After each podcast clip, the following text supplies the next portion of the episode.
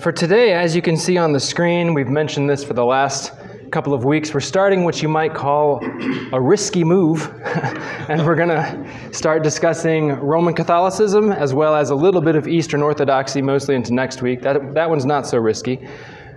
When we talked about Mormonism and Jehovah's Witnesses, I quickly asked for people to, to, you know, raise their hands if they had any family members as part of those faiths or even knew anybody that were part of those faiths.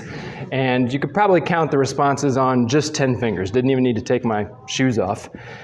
I don't anticipate that to be the case uh, today. So, just to take a quick poll, starting with the one that got zero responses those last two times, do we have any former Roman Catholics in the room? Okay, got a few. How about someone who has a relative who is Roman Catholic? Okay, just to make sure we get everybody, who knows a Roman Catholic? Okay, let's go one step further. Who has been to a Roman Catholic Mass, which would include a wedding, because that's a full Mass? Okay. Who, one more. Who has partaken of the Eucharist at a Roman Catholic Mass, taken the Lord's Supper? Get out. totally kidding. I, I, I, have, I have as well. Uh, in hindsight, I wish I would not have. I probably wouldn't in the future.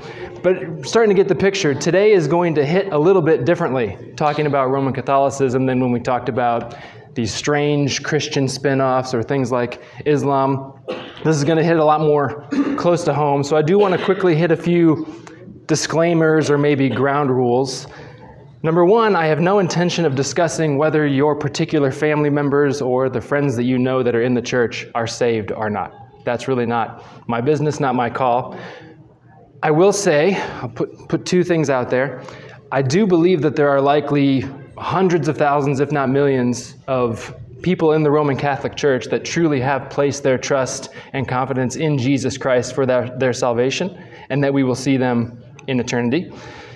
But I also strongly believe that the Roman Catholic Church and many within it are in gross error and do not have the gospel and are in error when it comes to the practical idolatry of, of Mary, the representation of the sacrifice of Christ at every Mass in the Eucharist, their understanding of the priest as an alter Christus, as another Christ, or as the Pope, as a vicar of Christ, as a substitute of Christ.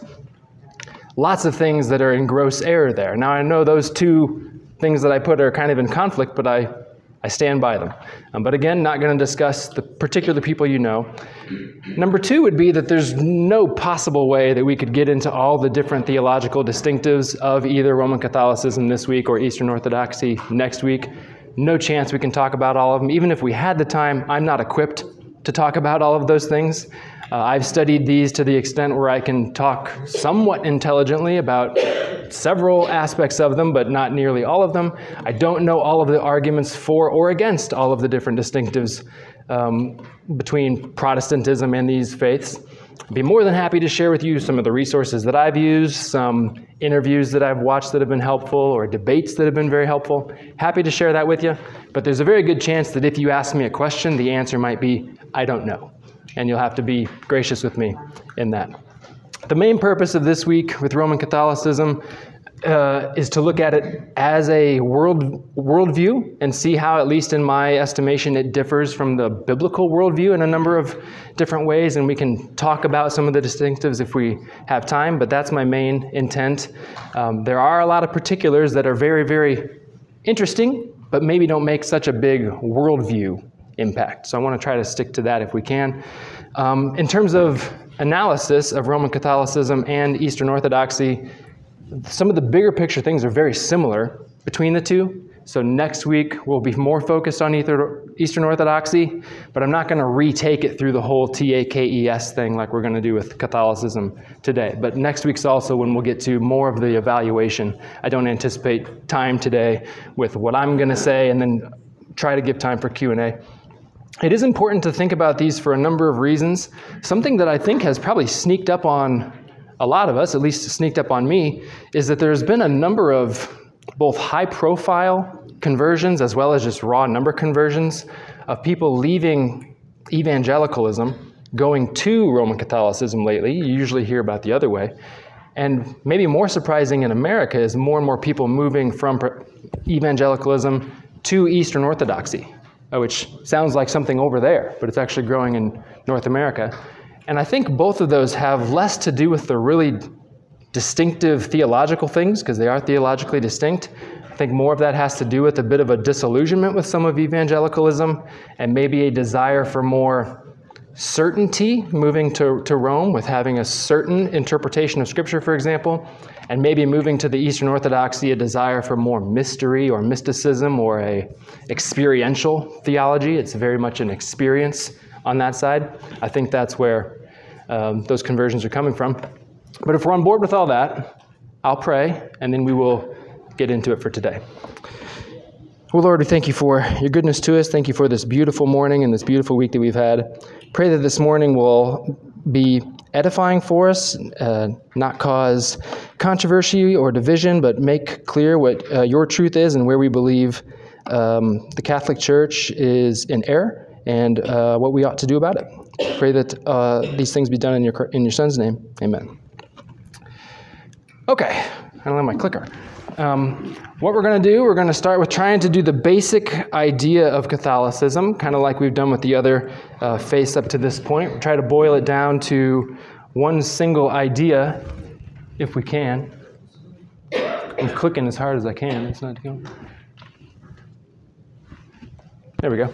Um, again, my main focus this week is going to be Catholicism, and then we'll look at Orthodoxy next week. But they actually have a very similar basic idea, at least the way that uh, I've worded it. So if I were to define the basic idea that would cover both of these religions, I would say it this way that salvation comes through Jesus Christ and the church. Jesus Christ and the church. Now, to distinguish for Roman Catholicism, that would specifically mean through Jesus Christ and the Roman Catholic Church under the leadership uh, of the Pope. For Eastern Orthodoxy, that would mean salvation through Jesus Christ and the church as they define it, which would basically be the Orthodox churches and the church uh, councils that doesn't have a single authority. It doesn't come to a point like the Pope, but I'll expand more on that uh, next week. But both would say that salvation comes through Jesus Christ as well as through the one true church. And of course, they disagree on what church uh, that would be. But both would suggest that that one true church is infallible when it speaks authoritatively. Speaking of Rome, at least when it comes to prior generations, they would officially say that there is no salvation outside of the church. Um, th- we'll see this if my, my clicker must be out of batteries or something. But this is from the Fourth Lateran Council in 1215. Woo! Nobody move. We're going to make this work just fine. No problem. Okay. So this is from the Fourth Lateran Council of, of 1215. So this is the church speaking authoritatively. Um, they said there is one universal church of the faith, of the faithful, outside of which there is absolutely no salvation.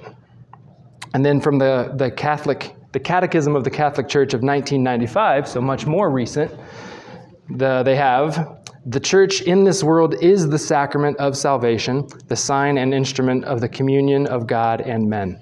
So the Roman church considers itself to be Christ's instrument of salvation through the world. It is through the church that salvation comes. Now, anytime you see church, I mean, those statements in, in, on their own might not sound that bad, but don't think church in Protestant terms. When we think of the church, talking big picture, we're usually thinking the universal, invisible church. So, Christians all around the world today, we call that the universal church, for example. They specifically mean the Roman Catholic Church, the one true church uh, in their terms.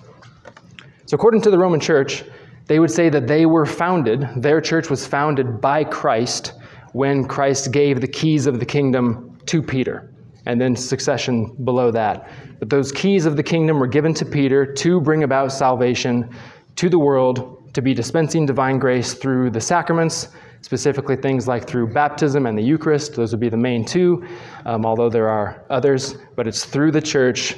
Christ gave them the authority to do that. And without that authority, there is no salvation. We'll dig more into those things. Let's talk about numbers really quickly, and then we'll throw in a little bit of trivia. Uh, first thing is there are approximately 1.4 billion people who claim to be Roman Catholics in the world today. That's like that's about 17% of the total human beings alive on the planet. So that's a pretty big number. That means right around one in six human beings alive is a baptized member of the Roman Catholic Church. In the United States, that is uh, one person out of four is a baptized Roman Catholic. Although, admittedly, a lot of those would be Catholic in name only. Uh, they would consider themselves Catholics, they'd call themselves Catholics, but to the extent to which they actually go to church or participate in Catholicism would be, you know, another matter. In terms of trivia, this is an open trivia question here. I don't have any prizes, but you can tell people you got it right. Who knows which state in the United States has the highest percentage of Roman Catholics in it? So, not 32% of Rhode Island are baptized Roman Catholics. Bigger picture, how about the most Catholic country in the world in terms of numbers? So, raw numbers, number of Roman Catholics in a country. What's the, who's got the most? What country has the most? Rome. Italy. Africa. Mexico. Indonesia. Nope. It's Brazil. Brazil has the most with 140 million, which is actually about 65% of their population there. So big Roman Catholic population in Brazil. How about the highest how about the country with the highest percentage of Catholics? Not number of, but highest percentage of Catholics, and I'll even well no, I won't give you a map for that yet. Yeah, Italy. I've heard Italy. No, but keep going. So it's a little bit of a trick question, I'm going to tell you that. Rome. Close. Italy. Go a little smaller than Rome.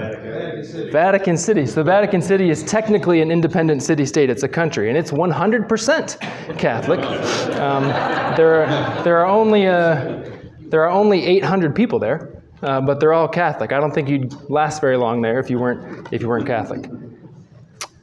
So it's big though, um, big population. Let's go to a brief history of Roman Catholicism, and you know we're boiling down 2,000 years of church history here in just a couple minutes, but we're going to give it a crack.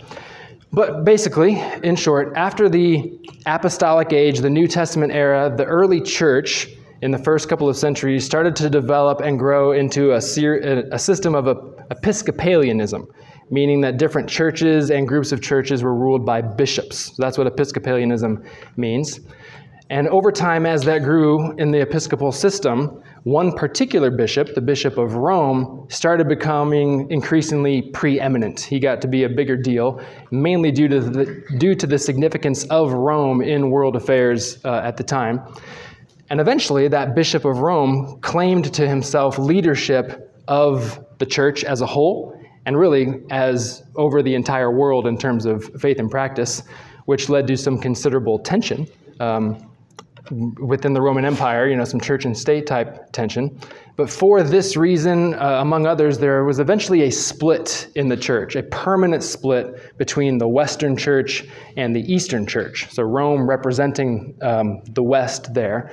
And the church split east and west in 1054. This is known as the Great Schism. We'll talk about it a little more next week, but that's where we got Eastern Orthodoxy on one side, Roman Catholicism on the other side. A couple things led to that split. One was, um, if you guys are familiar with the Nicene Creed, some of the wording of the Nicene Creed as it relates to the Holy Spirit, there's a big controversy called the Filioque Clause. Um, We'll talk about that next time. The East didn't like a change that the West made to it. But then the bigger thing was this claim from the Roman pontiff, for his claim as preeminence, his claim that the, he was part of the, the mother church and that all other churches need to submit to that bishop of Rome. The East wasn't on board with that. And in the end, the leaders of the Eastern church and the Western church actually excommunicated each other. They declared each other illegitimate, and they remain split to this day. So for another almost thousand years, the, the church has been split in that way. Um, then, of course, I forgot about doing this stuff. Uh, then, of course, in the 16th century, another big development, we had the Protestant Reformation, uh, infamously, infamously, that's the one, led by um, Martin Luther. Uh, he had some specific issues that he was taking up with the Roman Church, not intending to split from them, but he had issue with the selling of indulgences. The teaching of indulgences in general wasn't good, but in particular, the abuse of that doctrine and how it obscured the gospel led to his uh, 95 Theses what ultimately ended up being the biggest reasons for split. The biggest issues of the Reformation were the doctrine of justification as well as authority. So the question was is are we justified by sola fide, by faith alone, or is it faith plus some kind of works that saves somebody?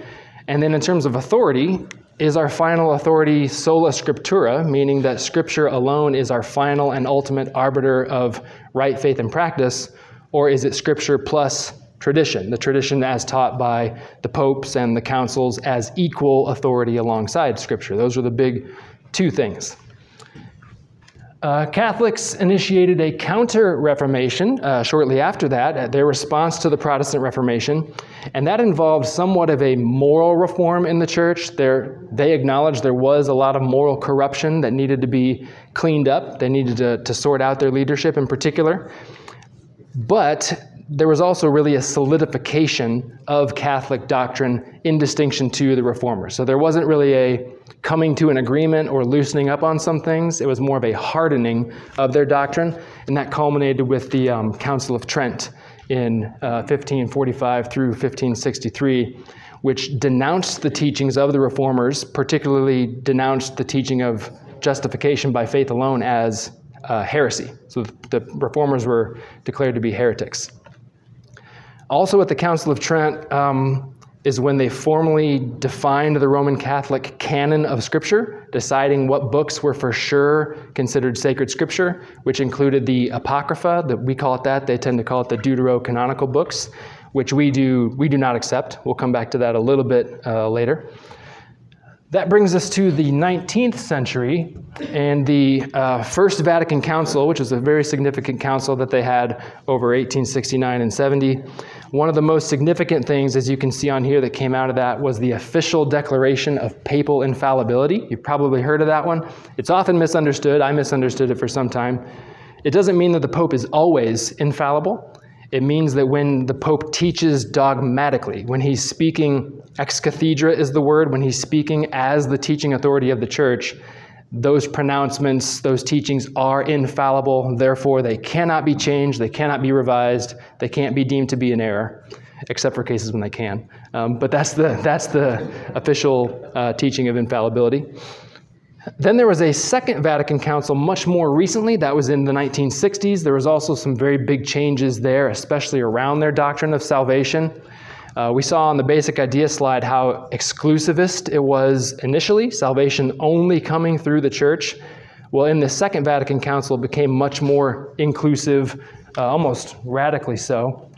Um, but you no longer have to be a baptized member of the Roman Catholic Church to be saved. And we may come back to that uh, later on because it is significant. But one of the statements in this Second Vatican Council was that Protestants are no longer considered heretics, so that's good news.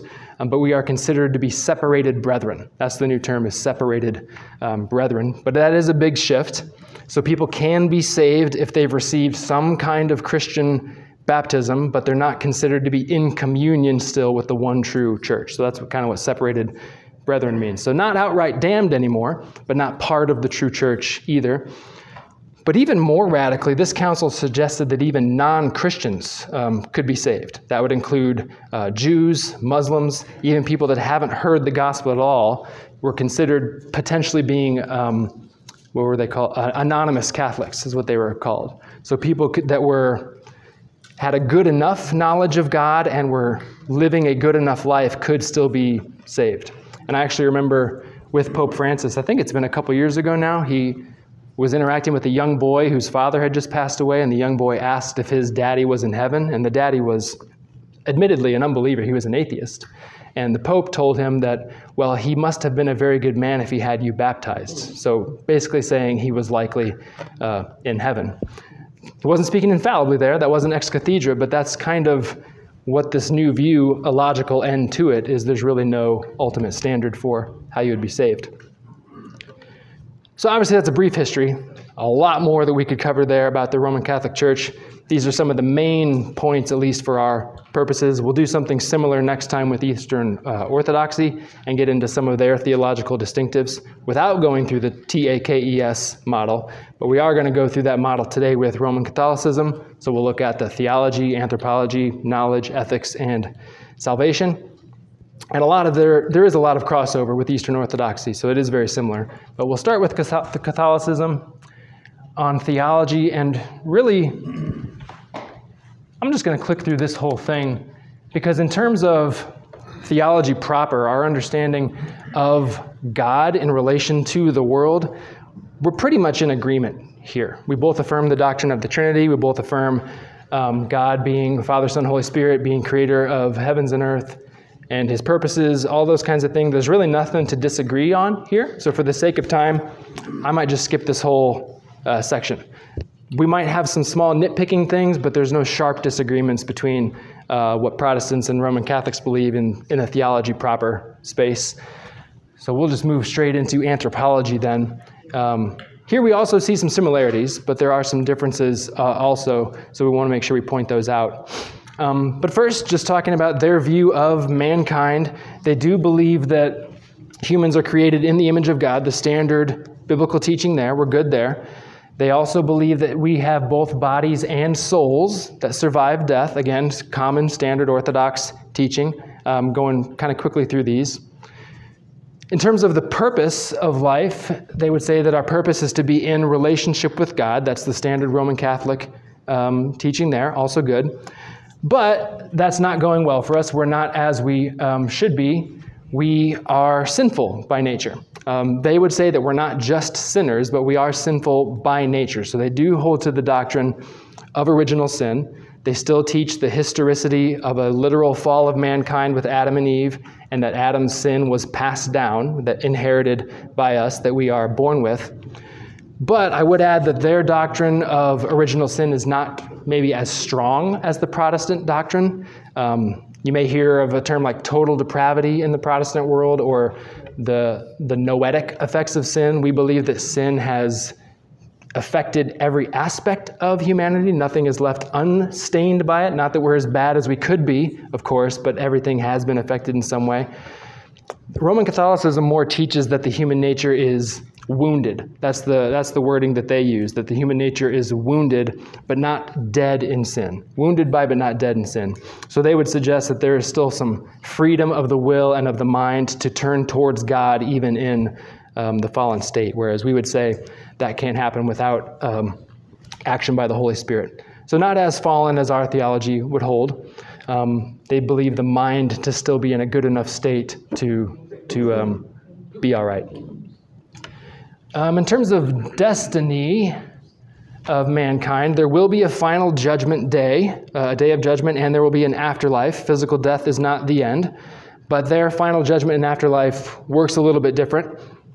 Who gets into heaven? Well, they would say that good Catholics will go to heaven. That is, people who die in a state of grace. Those who are in good standing uh, with the church don't have any unpaid for sins anymore which is unlikely, but when they die, they would go to heaven, likely not immediately, though. Almost certainly, Catholics that pass away will have to go through purgatory first. And purgatory is, in their doctrine, an intermediate state before making it into heaven. That purgatory period is kind of still viewed as a punishment for sins, sins that you've not done a full penance for, looking into some of their theology of penance. So there's an atoning dimension to it to it. You're in purgatory atoning for some of your sins while you are there. And this is very standard um, Catholic teaching. You'll find lots on purgatory in the Catholic Catechism.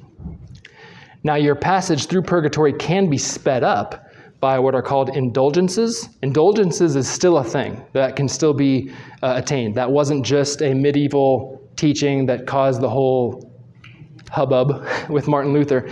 Uh, that's still a thing. They still teach a doctrine of indulgences and what they call a treasury of merits for where you can get those indulgences. What's changed is now you can't buy them. That was the big controversy in Martin Luther's day is that the Rome was selling indulgences. Uh, so you could buy your way through purgatory quicker for yourself or for your relatives so that they could fund the building of cathedrals and such. They don't sell them anymore, but indulgences is still a, a thing. And that's what your when you are when you go to confession and the priest tells you to do some kind of good works or do Hail Marys, those are indulgences. That's how you are getting that speedier way out of purgatory.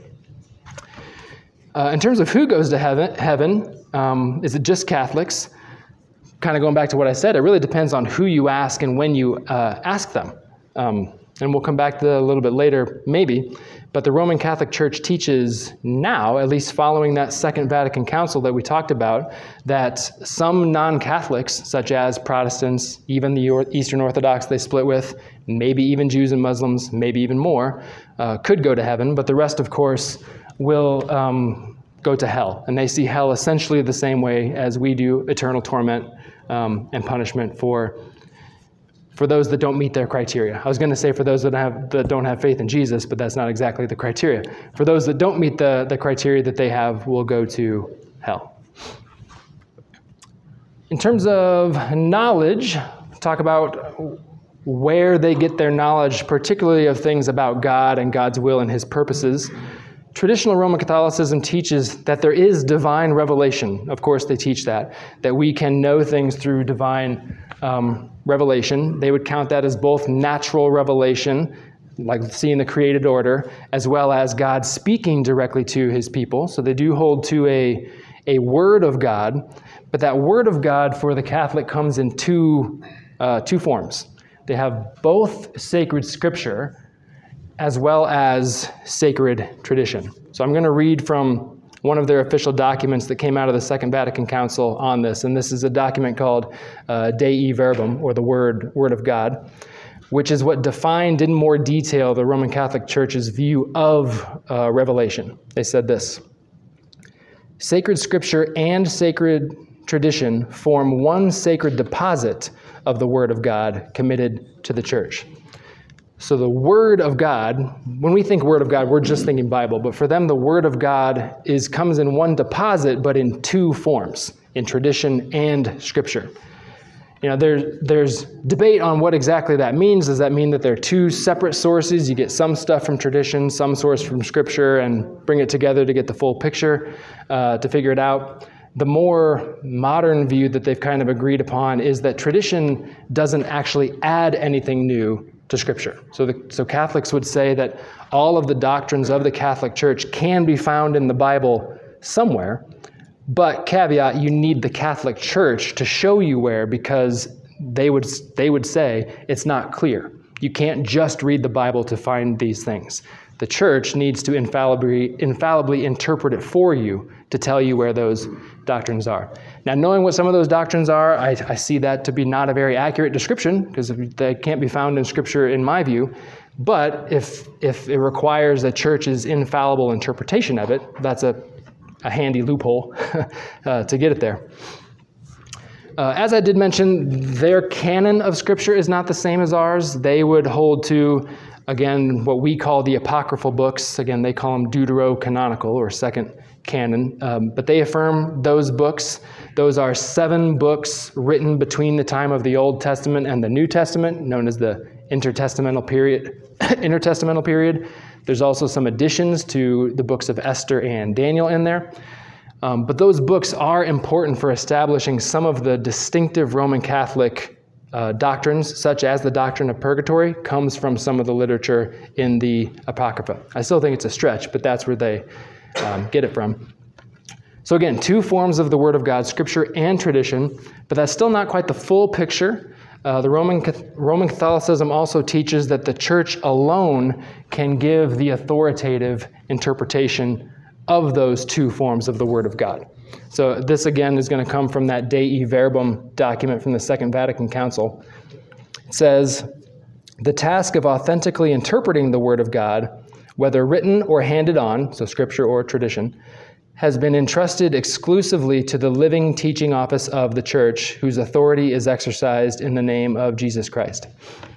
So their own Roman Catholic Church alone, in their view, has been entrusted to be the living teaching office or their, their term would be the magisterium of the Roman Catholic Church, that is the teaching authority. And that authority resides with the Pope, um, the bishops that are in communion with the Pope. Uh, they hold that teaching authority. So the leadership, essentially, of the Roman Catholic Church, but particularly the Pope, um, has this ability to give authoritative interpretation. And those three things together, so scripture, tradition, and the teaching, living teaching office of the church, is what is necessary to get an authoritative interpretation of divine revelation. Just to go a little further on that Dei Verbum document, says, It is clear, therefore, that sacred tradition, sacred scripture, and the teaching authority of the church, in accord with God's most wise design, are so linked and joined together that one cannot stand without the others, and that all together and each in its own way, under the action of one Holy Spirit, contribute effectively to the salvation of souls. So they would say you can't have just one of these things without the other. You can't have two of them without the third one. You have to have all three to get an accurate understanding of divine revelation, leading to how people can um, be saved. Now, there are some interesting implications of that. One of those that you may be familiar with is that any individual Christian in the Catholic view doesn't have the right to what they call private interpretation. So that would mean that no particular Christian, no individual among us, for example, would have the right to read the Bible for ourselves, to study the Bible for ourselves, and come to our own conclusion in good conscience before God that differs from what the Roman Catholic authoritatively has taught. They would say you can't just read doctrine off the pages of Scripture, they must follow the authoritative interpretation.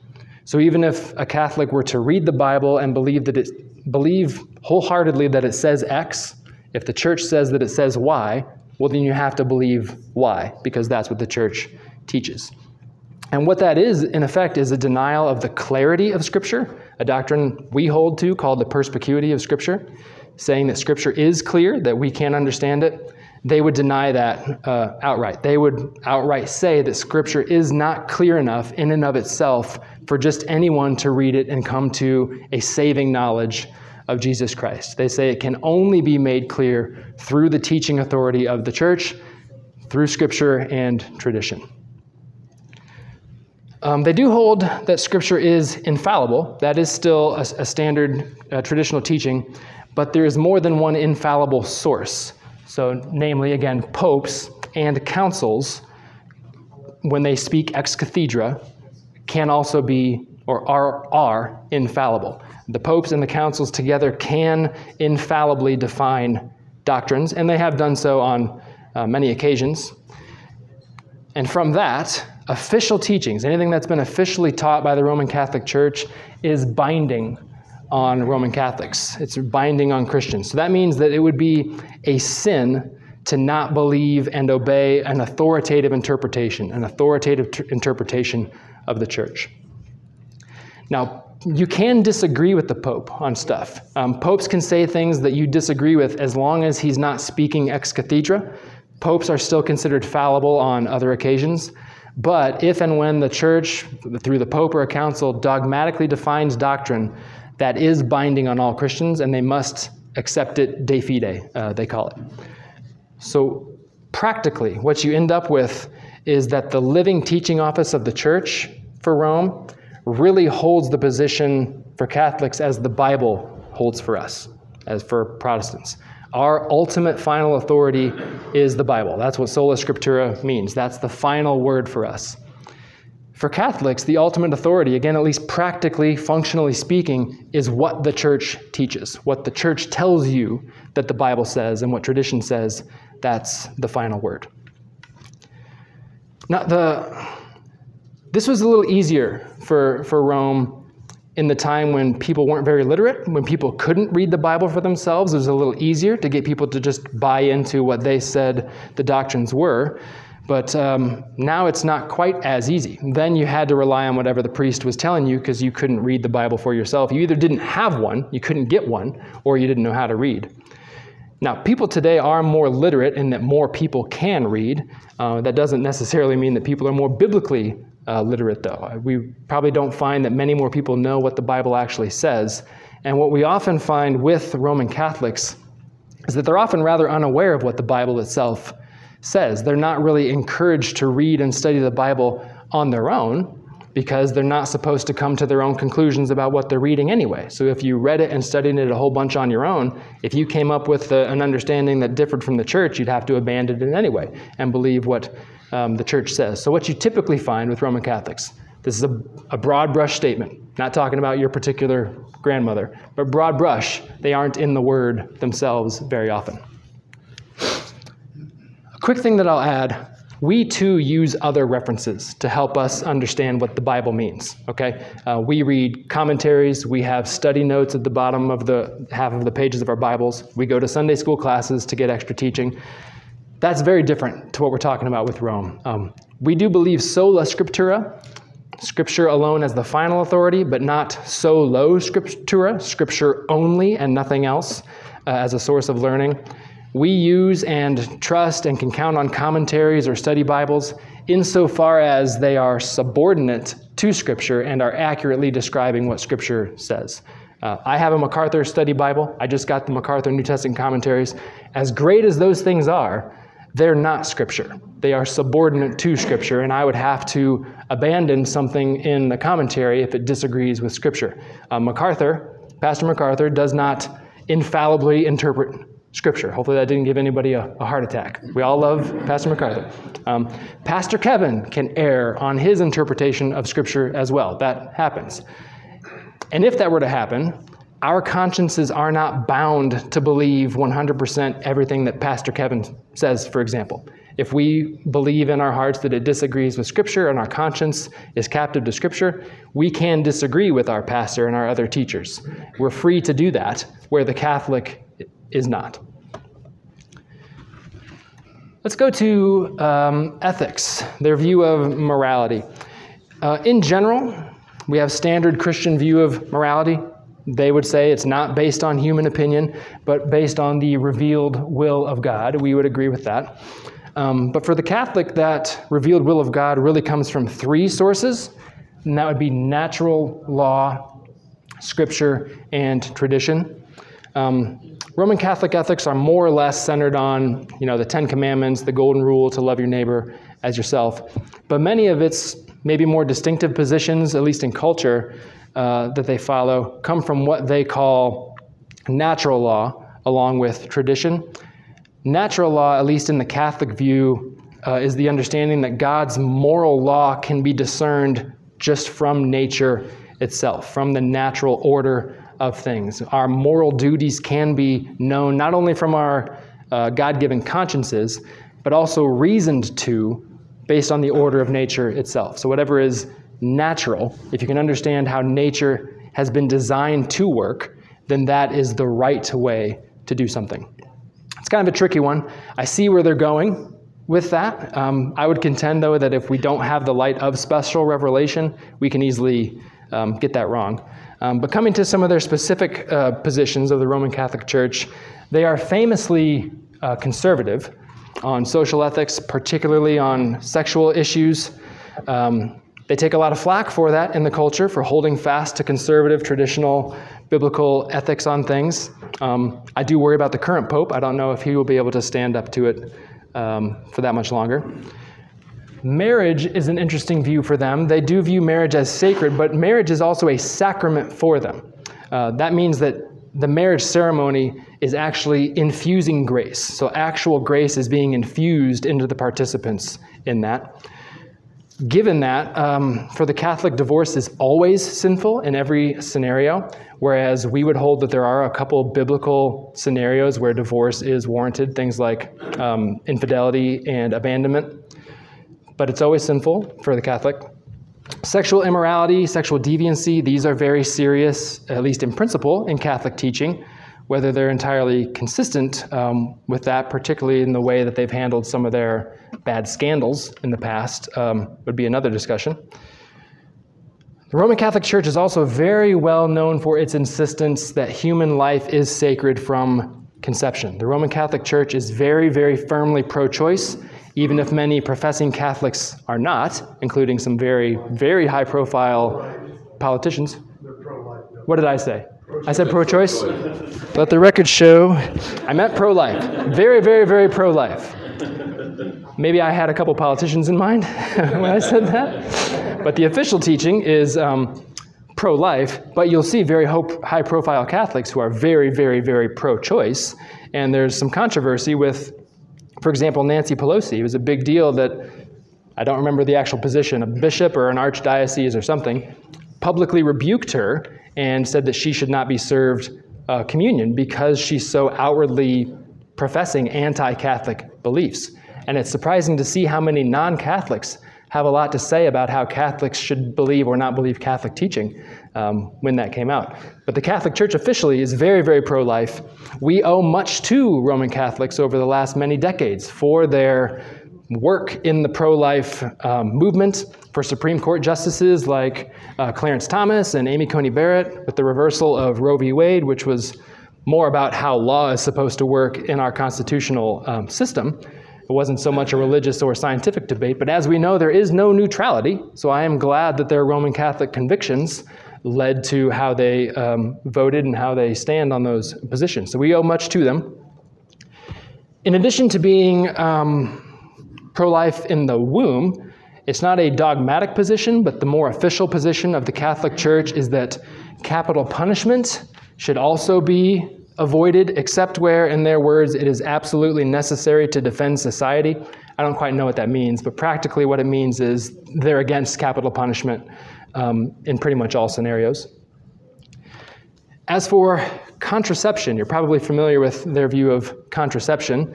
Use it, the use of contraception is viewed as sinful and can even be viewed as a uh, mortal sin, which puts you outside of the grace of God. So they distinguish between what are called venial sins and mortal sins. Venial sins are the less serious ones, like lying would be a venial sin. If you have a mortal sin, which there is a small category of what's a mortal sin, that puts you outside of a state of grace in, in their view. And using contraception can be deemed in some scenarios a mortal sin. They take it that seriously. They only allow for natural methods of birth control. Uh, the rationale for this, again, this kind of goes back to their natural law view of things. They would say that the sexual act, the purpose of it is procreation. The purpose isn't pleasure, that's just a fringe benefit, uh, I suppose. But the natural purpose or the telos of sexual intercourse is for procreation. So if you are engaging in that activity without at least the intent to procreate, they would say that's an abuse of the body and abuse of um, sexual act. So, no, that's a case of that natural law reasoning that they've used to get there. It probably goes back to a more medieval view of how procreation actually happens. Um, science, our understanding of how the sperm plus the egg make a baby, has moved on, but the Catholic teaching um, has not. And let's run away from that conversation as fast as possible. and we'll talk about salvation, because this is really where some differences start to pop out the Roman Catholic view of salvation. So, what is our basic problem with human beings and what is the solution? Well, our basic problem is fairly obvious it's sin. We can agree with that. Sin is rebellion, sin is disobedience to God, and the result of sin is that our relationship with God is now broken and we are not worthy of eternal life. That's how they would describe that. So that's the problem. The solution, to use one word in the Roman Catholic view, would be sanctification. Okay, sanctification. So we need to become holy again. We need to have our sinfulness removed. If we want to be right with God, we need to become righteous. We need to become righteous. That's their view, and that's the only solution to such a problem. And this is what leads to a fairly a distinctive, at least in terms of our view, view of justification. What justification means in Christian theology, that's God's declaration that we are righteous, that somebody is righteous. So God acting as a judge, making a declaration like a judge in a courtroom would that a person is innocent, that a person is righteous. The question is what's the basis for that judgment? On what basis is somebody declared to be righteous before God? Well, according to the Roman Catholic teaching, according to their theology, justification is based on inherent righteousness. So that is, you're only justified if you yourself are inherently righteous, and you're not fully justified until you are fully righteous, fully without sin. They would say that we are justified by faith. They would say that, but not by faith alone. They would say that we are justified by a combination of faith and meritorious works, works that we do to earn ourselves divine favor. They, they will still insist that we are saved by grace. Sometimes we caricaturize the Catholic Church and say that they don't believe in salvation by grace. That's not actually true. They do believe in salvation by grace. They don't believe in works rather than grace. They would say that we are saved by grace and works together. They don't see any conflict between being saved by grace and being saved by works. They see that as a um, synergy. The basis for justification in their teaching is a combination of faith given by grace and our works together. And the way that they would define grace isn't the way that we would, and that's part of where the definitions come into play. They would say that God's grace is uh, His help, it's a divine help to help us in becoming more righteous. So they would say divine grace is absolutely necessary for salvation. God's grace is necessary for salvation, but it's not sufficient for salvation. It's His divine grace that uh, enables us to merit eternal life. So we receive the divine grace, we are then able to become more and more holy, and then finally we will be justified when we are fully holy, which for almost anybody, that wouldn't happen in this life, and that would have to be finished then in purgatory. So any unholiness, you know, unholiness you still have at your death, purgatory is where you would burn that off, for lack of a better phrase. How do we get the divine grace? That's an important question. If, if we need this divine grace to merit eternal life, how do we get it? Well, that's where there's actually a number of places that you can get this divine grace. There are many channels of divine grace, with um, baptism being the first and most important of their sacraments. That's the primary means of grace in the Roman Catholic Church. They believe that baptism actually regenerates. It actually, that act of the pouring of water or sprinkling of water, converts the soul in their view. So people are actually born again through baptism. Uh, that is the beginning of a new spiritual life for that infant. Um, baptism is understood to wash away both original sin, um, it gets rid of the stain of original sin, and any personal sins that you have at that time. So, as a baby, not that many, but as an adult convert, if I were to convert to Catholicism today and I was baptized, that would wash away the original sin of Adam, as well as any of my previous sins. That would basically wipe the slate clean for me at that point. Not for good, but for at that point. Um, and this initial grace of justification, they would suggest, is not merited. So, that is a free gift of grace because you're not doing anything at baptism, it's something that happens to you. That's divine grace being imparted to somebody. They use the term infused. You're infused with grace. But then there are other graces um, later on that you can merit by doing stuff. A baptism is unique in that it's the, the free gift, it's the one unmerited out of their seven total sacraments. Um, we won't go through in detail uh, of all of them, but there's seven means of grace. Their seven sacraments are uh, baptism, confirmation, uh, the Eucharist, confession, which is also known as penance or reconciliation, and that's where the indulgences stuff comes in. Uh, they also have the anointing of the sick, uh, anointing of the sick, excuse me, also known as extreme unction, and then marriage, as we mentioned, and then the holy orders or ordination. Those are sacraments where grace again is infused. So the way that it, the way that it kind of works is these sacraments, doing these, provide you grace, and then a cycle kind of starts. So you receive the grace that allows you to merit things, that allows you to do good works to then merit more grace. Um, that grace leads to more merit, which leads to more grace, which leads to more merit, and on and on and on. So, the bottom line, again, here is that they do say divine grace is necessary for salvation, but it's not sufficient. Grace is not sufficient. There has to be a human contribution, uh, a cooperation. They would say cooperating with grace is necessary. And that cooperation with grace is what merits salvation. If all you had was divine grace and no cooperation, that would not be a saved person in their view. Uh, Jesus, what role does Jesus play in all of this? We haven't mentioned Jesus uh, very much. That's an important question. Uh, the short answer, the short answer in the Catholic view is that Christ made this salvation possible through his um, suffering, through his death and resurrection, uh, in effect, what they would say is that Christ purchased the divine grace that is then dispensed by the church. Um, this is where you hear something called like the treasury of merit, where Christ's work on the on earth and on the cross built this treasury of merit, and then Of course, Mary adds some to that as well. But then it's that merit that is given out to people to be able to use in grace, and there's um, an abundance of that, and that's where the indulgences come in. You can get some extra merit because that treasury of merit is so full. But Christ purchased that fund of grace that then the church dispenses out. Now that's that's probably as simply um, as I can understand it. But Christ purchased it, and then the church, through the use of the sacraments, distributes that grace uh, out to um, Roman Catholics. Okay, I left like five minutes. We're not going to do the evaluation today. We'll do that next time. But are there any questions either about what I covered or stuff that I didn't cover? Stuff you just had to know about Catholicism? Yeah, Steve. Um, who decides how much justification by faith you need and how much meritorious works you need? Um, you can't really know that. And that's part of the, the burden for a Roman Catholic is to, you can never really be at peace with God as a Catholic. You can never be sure. And that's going to, one of the th- ways to evaluate is, does this provide hope or not? Because you can never know. And that was Martin Luther's struggle. He was agonizing every day over, have I done enough penance to pay for my sins? And you can, you can never know.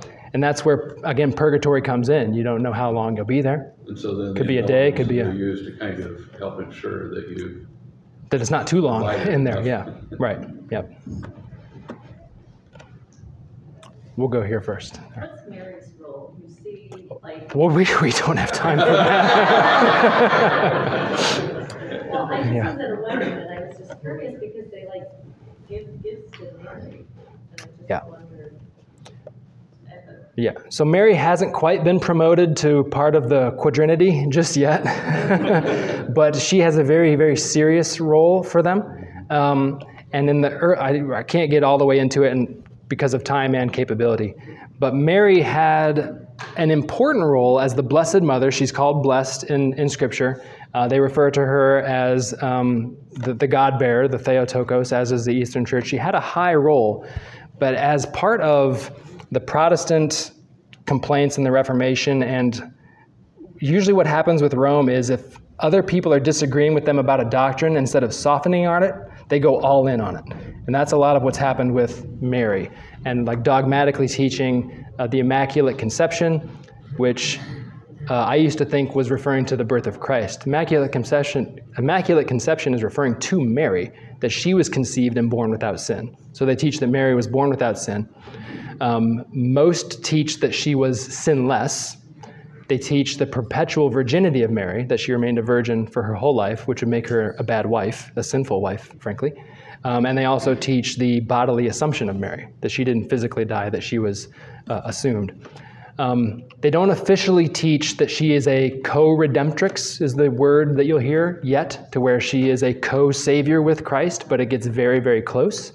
And in some, some countries, some regions, she has been elevated to that level, as have the saints, where people are almost bypassing Christ and worshiping directly Mary or worshiping the saints in that way. That's what I wondered with the prayers to Hail Mary and the. Yeah. Like you're almost getting it from her as opposed to Christ. Yeah. I wondered if that was- Yeah, so in theory, um, the Eastern Orthodox also pray to saints. In theory, on paper, I see what they're getting at. They start to say, just like I might ask Steve to pray for me. I'm not bypassing Jesus and doing that. I'm still praying for myself, but I'm asking for another saint to pray for me because Steve's a saint, right? Um, you're all saints.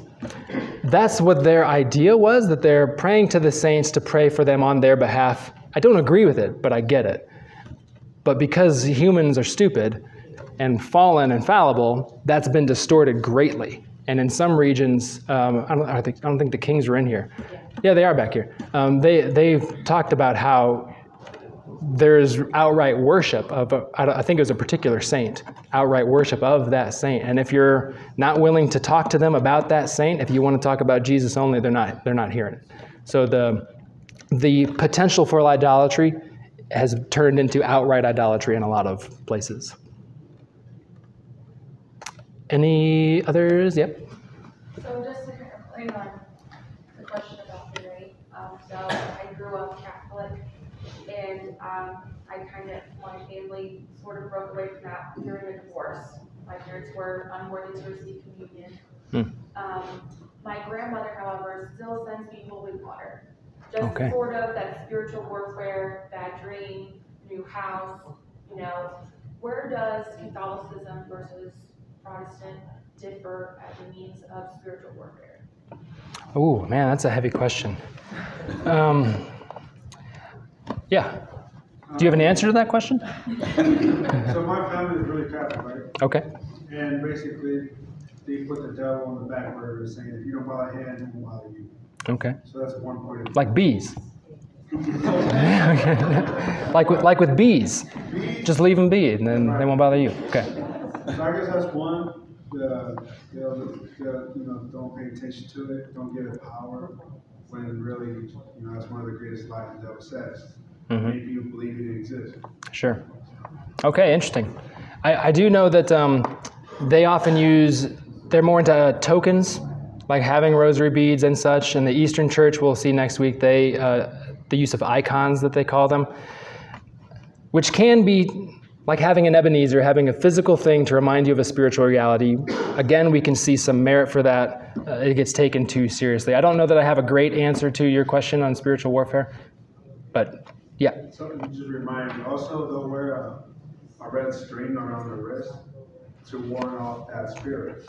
Or they'll Oh. have a, a bracelet with an eye on it. It's called Madre Ojo, and it keeps away bad spirits. And then when somebody does black magic on you, it'll break, and that's how you know to go get cleansed. Wow. Okay. See, my family, like, it wasn't like, you know, obviously we don't talk about the devil, but it's acknowledging that when you have God, you have to also have to know that there is evil in the world, that there is witchcraft in the world, there are those things, and you have to keep your sp- spiritual arm oh, prepared to raise your children to be oh, soldiers for Christ. You have to oh, teach them that they're to follow Jesus, but you have to prepare them, We're at war. yeah, spiritually. I mean, Paul talks about it through all the epistles about the uh, spiritual, uh, about how how Elijah and his friend told him he asked God to open his eye because he wasn't talking about natural, the see and the spiritual. Because I mean, we may not see it, but there's angels and demons fighting right now over us or around us all the time. And, we, and our fight's not against flesh and blood, but against the powers, the principalities, rulers of this world. Yeah. And that's what I was, that, as growing up Catholic, that was a very big thing. And then Hmm. now, for whenever we broke away from the church and it was into a non-denominational church, as a parent, I mean, I have four children, my oldest one's ten, and even though we monitor what we absorb through social media, through TV, through music, witchcraft's trending Hmm. all It's over true. the place. It's being blindsided as crystals and things like Yeah. New Age. New Age, Yeah. yeah. Yeah, I don't have a, a solution for us on that one. Um, I would be surprised if he found two Christians who believe the same thing about spiritual warfare. So that's tricky. I don't know what the official Catholic teaching is on it. Sounds like even just in two traditions, you have a little bit of difference and, and such in there. So I don't have a good answer for you on that really one. a good point, because when you look at Roman Catholicism, what is officially taught and versus what is practiced at the local level, there's a huge variation. Yeah. You brought Nancy Pelosi, she says she's a devout Catholic. Right. And She told her, yes, Catholic teaching, so. Yeah. Uh, you have, it, because it is so large, you have so much variation depending on what priest you talk to, bishop to, whatever. Yeah, and that that's why I'm willing to say that there are there's a large number of Catholics that are saved not because they're in the Roman Church, but in spite of it. They're not getting all of the dogmatic teachings. They're not believing in the in the uh, the nonsense. They're actually trusting in Jesus Christ for their salvation. But you've offended these people, Tom, and they're, they're leaving. So uh, why don't I pray? Any questions about this we can carry over into next week? Um, just a, a quick primer on Eastern Orthodoxy. Um, I mentioned the split happening in 1054, the Eastern Church. Most Americans are very unfamiliar with the Eastern Church. I know I was uh, until somewhat recently. The reason I considered it in the first place was because we do have the family from Ukraine that are here. If you've met the, the Karamovs, um, they didn't come from a strong Eastern Orthodox tradition. Um, but some of the things that they've said about what they know of church there does sound like that's likely where they were. It is of interest, and as I mentioned, a lot of Americans are being drawn to the, the Eastern Church. Um, so it's, it's at least good to know some things about it, and it'll be some fun trivia for you to have. You'll learn a big word called, called autocephalus next week. It'll be very exciting. Um, but, but I'll pray, and then we'll dismiss for today. Well, Lord, we're, we're thankful for the scripture you've given to us. And, and Father, we, we pray that we would be consistent with what we find to be true in your word, that it would truly be uh, the final word for us, the, the guide to right faith and practice. I pray that we wouldn't be uh, deceived by false teaching, but we would search the scriptures ourselves and be good Bereans. Pray that we would uh, love and pray for the Roman Catholics in our life. Uh, if, if we discern that they are one in need of salvation, that we evangelize them well. If we believe that they are saved, um, that we would help them find true rest in Christ. Uh, I fear that our saved brothers and sisters in the church uh, are not at peace with you, Lord, and we would uh, desire that for them. Pray that this coming week would be a blessed one. Thank you for the weather this last week and that we could enjoy your creation and, and all things in Christ's name. Amen.